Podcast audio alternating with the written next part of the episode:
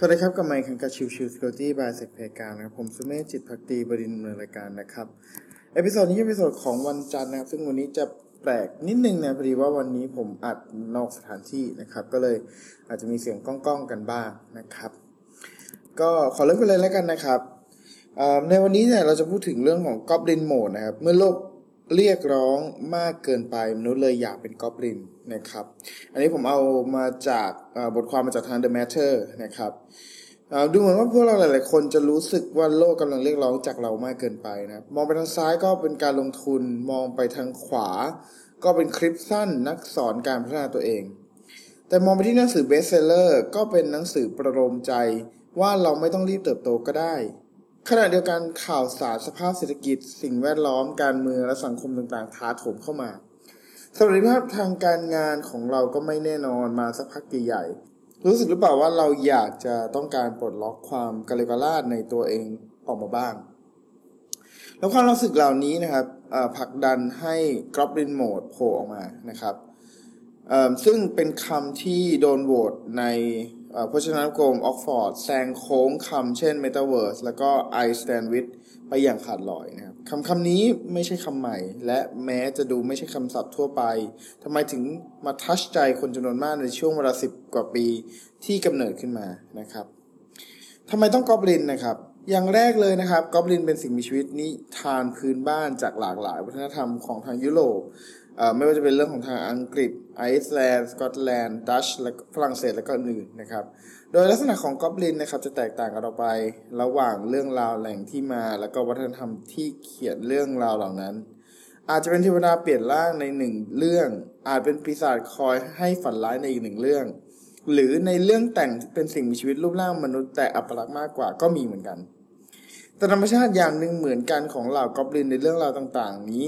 ก็คือการเป็นเผ่าพันธุ์ที่เจ้าเล่ห์หลอกลวง ชั่วร้าย เกเร แล้วก็เป็นที่น่ารังเกียจนะครับ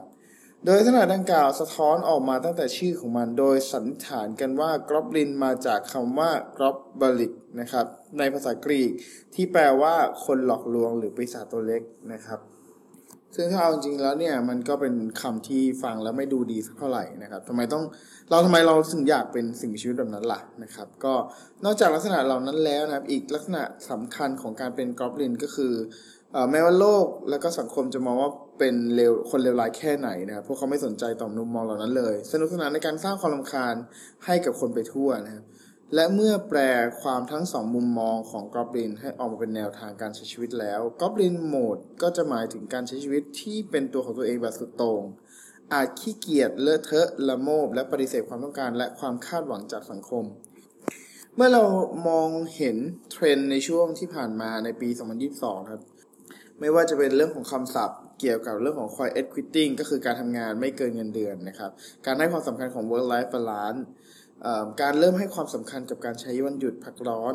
หรือการเรียกร้องให้เกียรติวันหยุดของพนักงาน และคนอื่นอีกมากมายในปี 2022 จะเห็นว่าเทรนด์เนี่ยมันเกี่ยวกับตัวเองมากขึ้น ซึ่ง Goblin Mode ก็เป็นส่วนนั้นเช่นเดียวกันนะครับ Goblin Mode เองเนี่ยไม่ใช่เพียงแค่ความเป็นตัวของตัวเองในแกในแง่การงาน การเงิน และก็จิตใจด้านใดอื่นเท่านั้นนะครับแต่เป็นความต้องการที่จะเป็นตัวของตัวเองในทุกด้าน เราอาจจะใจร้ายกับคนอื่นเพื่อสุขภาพจิตตัวเองที่มากขึ้น แล้วก็เราอาจจะเห็นเริ่มงานอดิเรกที่ใช้ใจฟุ่มเฟือยอย่างหนัก โดยไม่สนว่าเราต้องได้อะไรคืนมา นอกจากความสุขก็เป็นไปได้เช่นเดียวกัน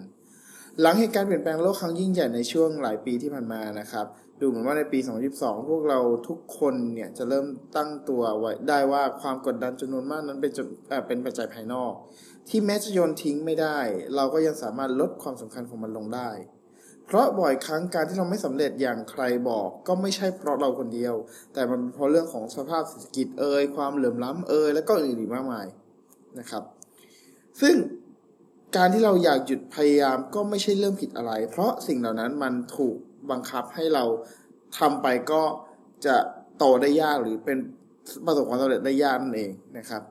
สำหรับบางคนแล้วมันเรียกว่าข้ออ้าง แต่นั่นแหละหลักการของกอบลินโหมดก็คือเราจะเปิดโหมดที่ไม่สนใจมุมมองเหล่านั้น นั่นเองนะครับ ก็ขอบคุณอีกครั้งครับสำหรับตัวบทความของทาง The Matter นะครับ ก็อย่างชัดเจนครับ คือในบางครั้งเราก็อาจจะไม่ได้สนโลก ไม่ได้สนใจเรื่องของ productivity ไม่ได้สนใจเลยว่าโอเค เราจะโตในเรื่องของการงานยังไง เพราะบางครั้งมันก็ต้องมีเบรกกันบ้างนะครับ ชีวิตคนเราคงไม่ได้มีแค่เรื่องของการทำงานอย่างเดียวมันมีเรื่องของการพักผ่อนหย่อนใจในลักษณะอื่น ๆด้วยนะครับดังนั้นก็ขอฝากไว้ครับว่าหากใครก็แล้วแต่ที่มันไม่ไหวจริง ๆ สภาพแวดล้อมกดดันมากๆจริง ๆ แล้วในหลายๆครั้งเราอาจจะต้องการไปอยู่ในโหมดของกอบลินบ้าง ก็คงไม่ผิดอะไรครับ เพราะสุดท้ายทุกคนก็เป็นแค่สิ่งมีชีวิตอย่างหนึ่งเท่านั้นเอง ขอบคุณทุกท่านที่เข้ามาติดตามแล้วพบกันใหม่สำหรับวันนี้ลากันไปก่อนสวัสดีครับ